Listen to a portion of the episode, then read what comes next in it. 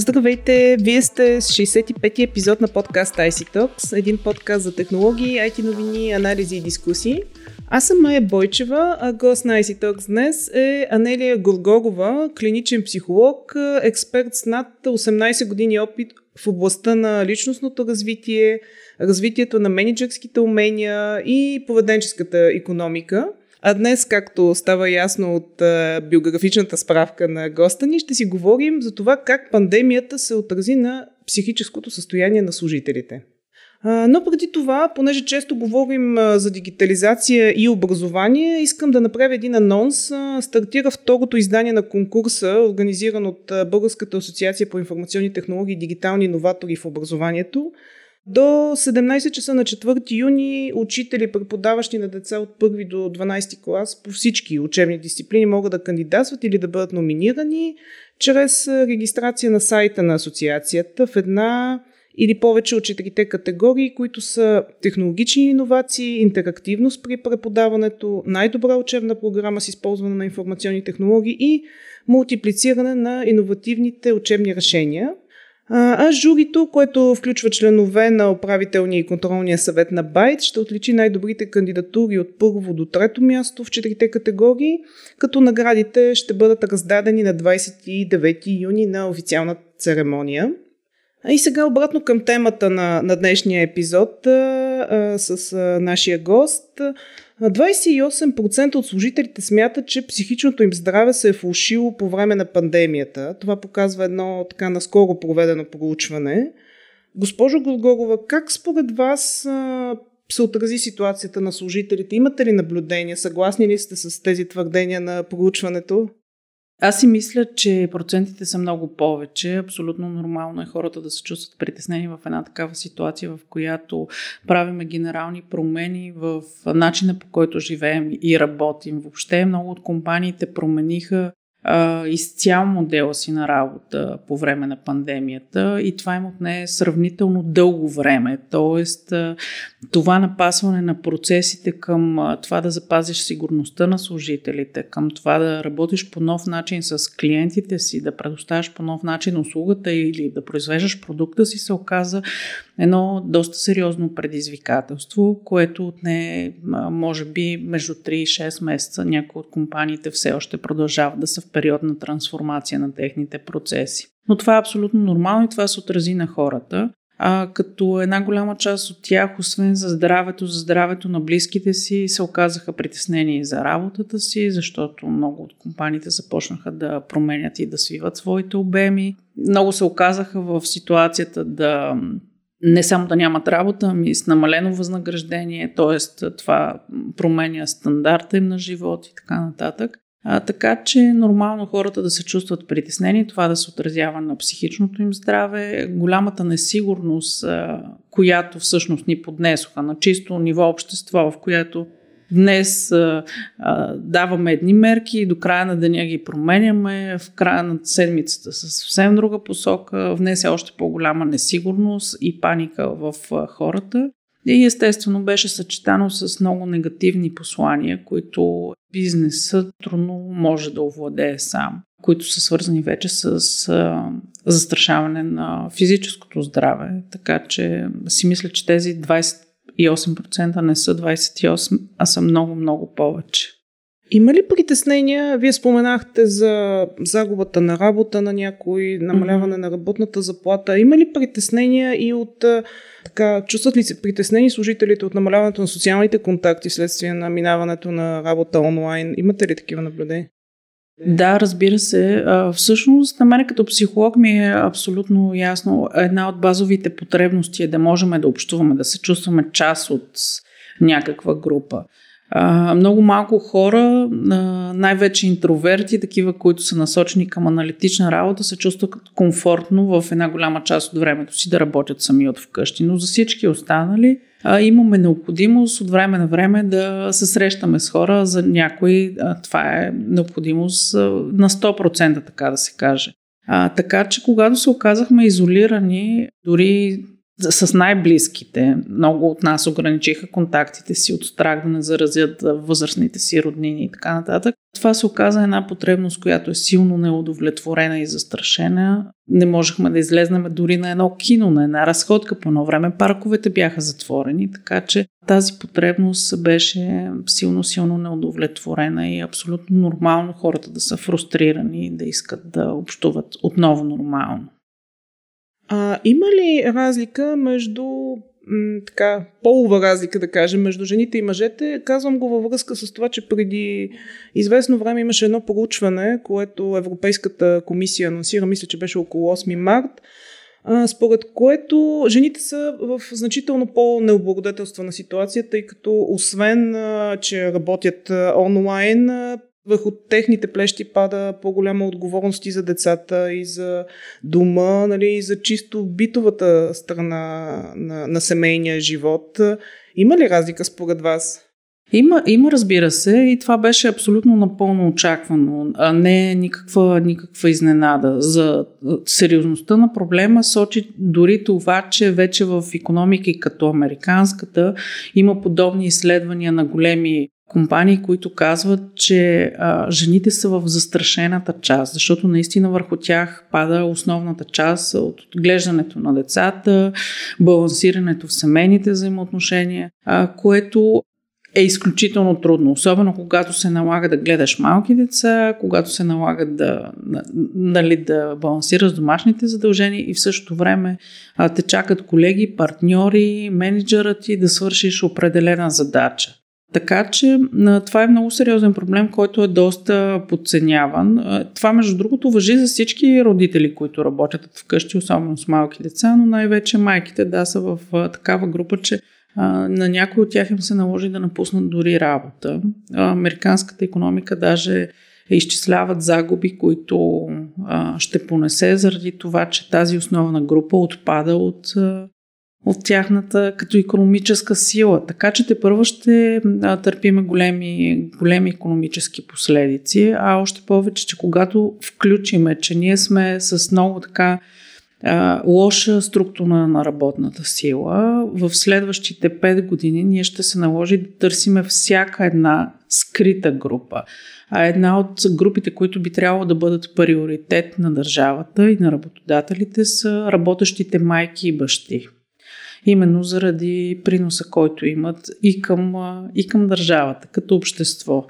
Сега надявам се, че няма, това няма да настрои хората към това, което казвам, но нека да си дадем ясно сметка, че ние като общество имаме определени отговорности, които да, никой не ни ги налага, но като приоритети би трябвало да си даваме сметка, че онези, които а, създават и отглеждат деца, би трябвало да са в една от приоритетните групи на бизнеса и на държавата. Така че да, жените ще бъдат под прожекторите в следващите няколко години. Добре, а доколко ангажирани са компаниите и менеджерите на, така, на високо ниво с психичното здраве на служителите, понеже от тук тръгнахме разговора, да? Да, психичното здраве е една вече секси тема, която ние алармираме от доста години, че би трябвало да влезне в приоритетите на работодателите, защото има пряко влияние върху това доколко човек може да бъде работоспособен. И не само доколко може да бъде работоспособен, а колко дълго може да бъде работоспособен. А, нека си дадем ясно сметка, че реално а, страдат са най-вече хората, които така дават повече усилия в работата си. Те трябва да а, са по-дълго време в абсолютна кондиция, така че да могат да доставят същите резултати, каквито са доставили на работните си места. И тук с изключително разочарование ще кажа, че все още, въпреки това, че темата за психичното здраве беше поставена много рязко на, на масата за обсъждане и вече я чуваме по всички медии, всички големи изследователски компании алармират, че това е проблем все още не е достатъчен менеджерски приоритет. Едно от нещата, които а, не можем да разберем е, че това първо пряко влияе. Има финансов изразител за, за работодателите и има изразител в чисто економически смисъл. Човек, за да може да бъде пълноценен, да работи пълноценно, той трябва да бъде в абсолютна кондиция. Не да се чувства добре, да не бъркаме щастието и удовлетвореността, Тук говорим за кондиция, в която не можем с пълно внимание, с а, капацитет на паметта, в капацитет на всички когнитивни функции, които са добре познати на, на специалистите, а, да можем да изпълняваме работните си задължения. А в една ситуация на стрес, само отваряме една скоба, а, тези когнитивни функции силно биват нарушавани. Така че това е част от целият ни, цялостното ни здраве едно от нещата, които много често изпускаме. А, интересно е IT фирмите, тъй като те са обикновено така по-инновативни спрямо мерките към служителите, дават много възможности. Те също ли неглижират а, този проблем? Хубаво е, че имаме такива примери като IT компаниите, тъй като а, заради силният недостиг в сектора, работодателите им се стараят малко повече, в някои от случаите а, доста бих казала излишно, защото много често го правят заради модата, че другите го правят. Но темата за психичното здраве започна да навлиза и там. И това е заради необходимостта и осъзнаването на необходимостта за това работодателя да подкрепя служителите си в тази посока. Така че вече има различни програми а, за подкрепа, имат а, специалисти, които наемат, а, кои, при които служителите да ходят при желание и нужда. И се надявам те, тези програми да стават все по- индивидуални, така да се каже, така че да могат да отговорят на конкретните нужди на хората, защото в крайна сметка ние сме а, много различни. Представете си какво би се случило, все още се така възприема с насмешка, ама ако работодателят ти наложи да ходиш на психолог. А, реално човек може да има необходимост да ходи на психолог, не заради нещо друго, ами заради намалял капацитет за справяне с, да го изтощил поради някаква причина. Ако в момента е в развод, ако около него много хора са се разболяли, това е нещо абсолютно нормално, което влияе на нашия психически ресурс. Така че IT компаниите започнаха да обръщат внимание на тази тема. Може би заради това, че тя е достатъчно сексия и от страх за това, че трябва да се грижат малко повече за хората си. Освен това да не подценяваме това, че а, една голяма част от тях работят а, в хоум офис. Другата част, които принудително им се наложи да минат хоум офис, така имаше сигнали за това, че биха искали да се връщат на работните си места и също не се чувстваха особено комфортно, ако се налага да работят постоянно вкъщи. Особено ако имат малки деца. Това намалява ефективността им естествено. Така че IT компаниите а, сложиха на фокус тази тема, започнаха да търсят и да въвеждат различни а, мерки, защото в крайна сметка видяха, че това е важно за служители. А какви биха могли да бъдат мерките mm-hmm. в тази насока? Можете ли да споделите някакви добри практики, които се практикуват или от чужбина, или от тук, от България? Няма необходимост да откриваме топлата вода. Има много добри практики. Разбира се, сега по време на пандемията се оказа, че някои от тях са абсолютно неприложими, така да се каже. Но нещата, свързани с поддържане на добро психично здраве, може да са свързани с поддържане на работния климат, поддържане на добри взаимоотношения, на това човек да се чувства част от екипа, да се чувства добре на работното си място, да не са единични форми на обучения, семинари. Хубаво е да ги има, защото те пък дават различен акцент и осветляват малко повече по темата. Тоест човек да не се чувства от когато не се чувства добре и не се чувства в кондиция, да потърси специалист, да започне да спортува, да се обърне към хобито си и така нататък. Много компании започнаха да въвеждат а, а, такива а, срещи онлайн на, на служителите под формата на тимбилдинги, так, само и само да, да, да могат тези хора да се виждат, да се забавляват заедно, въпреки че малко по-нетипично, малко по-различно, разбира се, и да, така да се опитва да ги кара да не подценяват онази си творческата част, защото тя силно, силно страда, когато е в ситуация на стрес.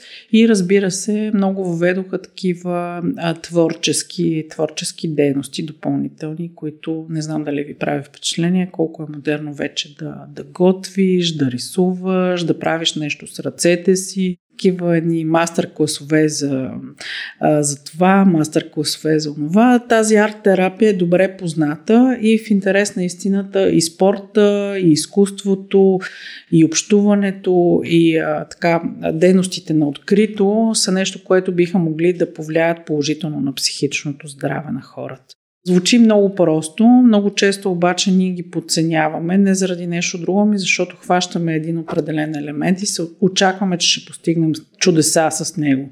А подобен тип а, а, дейности а, могат да имат влияние само единствено ако са последователни, ако са в някакъв ритъм. Ако го правим веднъж годината, няма да постигнем кой знае какви резултати. Но ако го правим веднъж месеца, веднъж седмицата, разбира се, би могло да доведе до положителни резултати, които да. да. Така че има вече много, много добри практики. Сега, доколко ще са добри за една компания и доколко ще са добри за друга компания, е много трудно да се каже, защото а, съветвам менеджерите, когато проучват подобни добри практики, те да ги съобразяват с нуждите на конкретния екип. Винаги да търсят обратната връзка на хората. Няма никакъв смисъл да наложим нещо, което е против волята. Разбира се, когато виждаме необходимост от това да се, а, например, правят неща, които биха били полезни, пък служителите оказват а, изключителна съпротива. Такива биха могли да бъдат свързаните с а, психолог, например. Но той би могъл да бъде много полезен. Трябва да се търсят, разбира се, други начини, с които да се представи ползата и това хората да не се притесняват, да търсят подобен тип специалисти. Така че могат да се правят различни неща, от, от творчески, през спортни, такива, които да стимулират общуването на екипа, да се чувстват част от цялото, също така да увеличават и яснотата на това какво се случва в екипа и в компанията, защото един от основните стресори е точно това, че менеджерите се фокусираха върху спасяване на бизнеса, спасяване на пазара и в същото време пък забравиха, че хората са хора и че те са в една изключително трудна ситуация в момента и трябва да положат грижи за тяхното така да се каже, обединяване, яснота понякога. И не е достатъчно да изпратиш един имейл, ами трябва да се търси така по, по-активния начин на общуване. Имаше компании, които успяха да въведат въпреки, че, така да се каже, процеса на общуване лице в лице и онлайн е съвсем различен като елемент и като влияние, но имаше компании, които успяха да въведат съвсем така добре да се виждат, не само да говорят, не само да си пращат имейли, не само да се чуват по телефона, но и да се виждат. Затова и такива платформи като Zoom а, претърпяха такъв изключителен растеж, защото доста от компаниите започнаха да се, да, да се чуват. Въпреки, че и с това имаше известно претоварване и се преосмисли в много от компаниите, правиха се безсмислени дълги срещи, които уморяваха хората и това пък повлия на ефективността и на работата. Още повече, че технологично когато си на едно място, не се движиш, не ходиш до офиса, стоиш пред компютъра, абсолютно нормално е физически, емоционално да се уморяваш повече. И това в един момент много голяма част от хората го разбраха. И естествено това изисква обаче повече усилия и ритъм, върху който компаниите трудно могат да повлият. А на кой отдел трябва да бъде приоритет тези политики за психичното здраве на човешки ресурси или много често, естествено, е на човешки ресурси. Аз бих казала, че е време да стане приоритет на целия менеджмент, защото нищо няма да стане от тези политики. Трудно биха могли да бъдат поддържани дългосрочно, ако целият менеджмент не се грижи за това хората да са в психически стабилитет, колкото и, колкото и грубо да звучи. А, така че на целия менеджмент.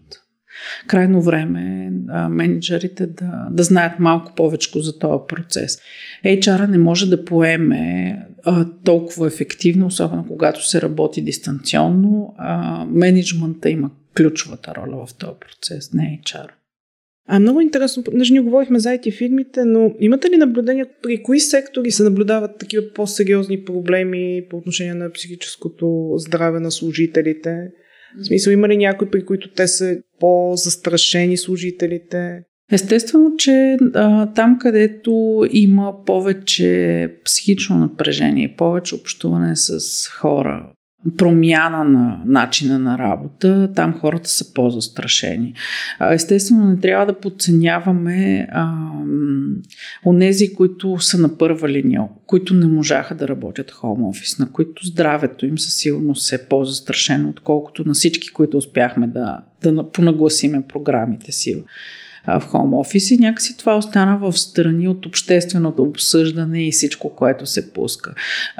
Всички тези хора, въпреки че психичното им здраве до известна степен може да бъде поддържано от физическото движение, общуване с хора и така нататък, а в същото време е застрашено от пряката, така да се каже, прякото влияние и опасност за това да се заразят.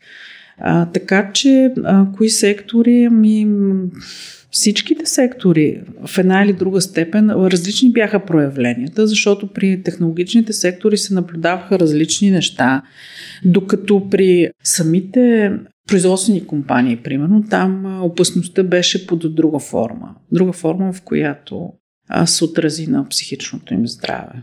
Това ние говорим за компаниите и за менеджерите, но каква трябва да бъде ролята на държавата uh-huh. в този проблем? И въобще трябва ли да има роля на държавата? Ами трябва да има роля на държавата.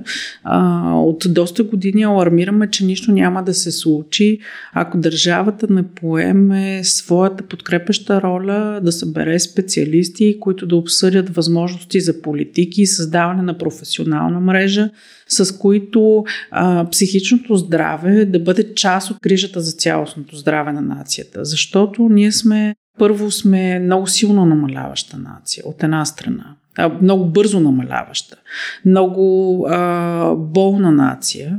И в същото време в най-работоспособните ни години, ако погледнем смъртността, ако погледнем заболеваемостта и прибавиме и тази опасност за психичното ни здраве, можем да си зададем въпроса след 5 години кой ще работи, кой ще е способен да работи, особено след подобни процеси, като, защото в момента тази, тази криза, която, през която преминаваме, ние все още не можем да дръпнем чертата и да кажем какви ще бъдат последствията. Не само за физическото, но и за психическото ни здраве. За психическото здраве на децата ни също. Тоест, дали сме взели адекватни решения спрямо децата си, можем да кажем след години, защото много хора казваха, ами няма проблем, физическото здраве е преди психическото.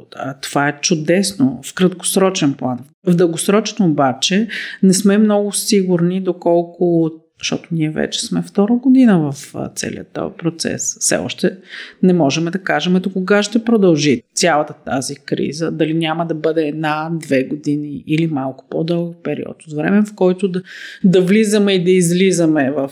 Тоест, държавата а, не може да се измъкне само единствено както го направи с а, линии за психично здраве, в които не е студенти, които са много ниско заплатени. А, съжалявам, но за мен това е абдикиране от отговорност. Реално това е проблем, който е свързан с половината от здравето ни. И то е в пряка свързано с и с физическото ни здраве. Едно от нещата, които много се подценява и не мога да разбера защо е така, е, че всъщност психическото и физическото здраве са едно от цялости. Те са изключително свързани. Ако страда едното, автоматично започва да страда и другото. Всички сме чували за психосоматика. Има изписани изключително много неща а, по темата. Тоест, а, трябва да започнем по-цялостно, по-холистично. Аз не харесвам тази дума, но ще използвам думата холистично, цялостно, а, да започнем да се грижиме за здравето на хората. И реално грижата за психичното здраве е част от целият този пакет от мерки. А, като знам, че е много далечно като подход в крайна сметка и на държавата, и на специалистите. Някои от тях, а, така да се каже, се борят сами с това, доколкото е възможно да се справят в ареал, в който работят, но в крайна сметка има необходимост от цялостен подход на ниво държава. Знам, че ние сме част като менталитет от балканските държави, където това е леко махваме с ръка, сядаме на ръки на салата и смятаме, че тези проблеми могат да бъдат решени. Не, не могат да бъдат решени. А, вижда се в какви крайности изпадаме понякога. Някои от тях стигат до медиите под формата на жестоки лични трагедии точно заради това, че ние нямаме абсолютно никаква система, в която, особено в по-малките населени места, където не само, че няма толкова специалисти, но и хората се притесняват от това какво ще кажат хората. Смятат, че абсолютно подобни неща не трябва да се говорят. Те са тема табу. Така че, честно казано, сме много закъснели с тези мерки. И държавата е абсолютен длъжник на хората и на бизнеса включително, защото отдавна трябваше да започнем да говорим за данъчни мерки, с които да стимулираме и мотивираме работодателите. Така и така държавата прехвърля отговорността към тях под различни форми за грижата за здравето на хората най-малкото да се помисли за това как да бъдат стимулирани, когато дават повече пари. Така че да се погрижим наистина, защото има, има различни форми, разбира се. Ама тук е момента да кажа, че ако погледнем статистиките, една от най-желаните, но и най-смислени придобивки са допълнителното здравно осигуряване, което, за което почти а, всички големи и нормални работодатели дават пари. Ма това е така, защото държавата е абдикирала. Крайно време е в този пакет от мерки да влезнат и формите за психично здраве, но да има възможност и хората, които нямат подобни пакети, да отидат при личния си лекар и да имат достъп до такава услуга, която е, примерно, ако решат да ходят на психолог, терапевт и имат необходимост да го направят, защото вече доста хора ходят и плащат от собствения си джоб. Много въпросителни. Камъните са и в а, градината на компаниите, и още повече в градината на държавата, в крайна сметка. Точно така, да. Много ви благодаря, госпожо Горгорова, за този разговор. Много интересен. Надявам се, че и на слушателите ще им допадне. Специално за слушателите, следвайте ни в SoundCloud, Spotify, Google Podcasts и iTunes и разбира се, очаквайте следващия ни епизод. До скоро!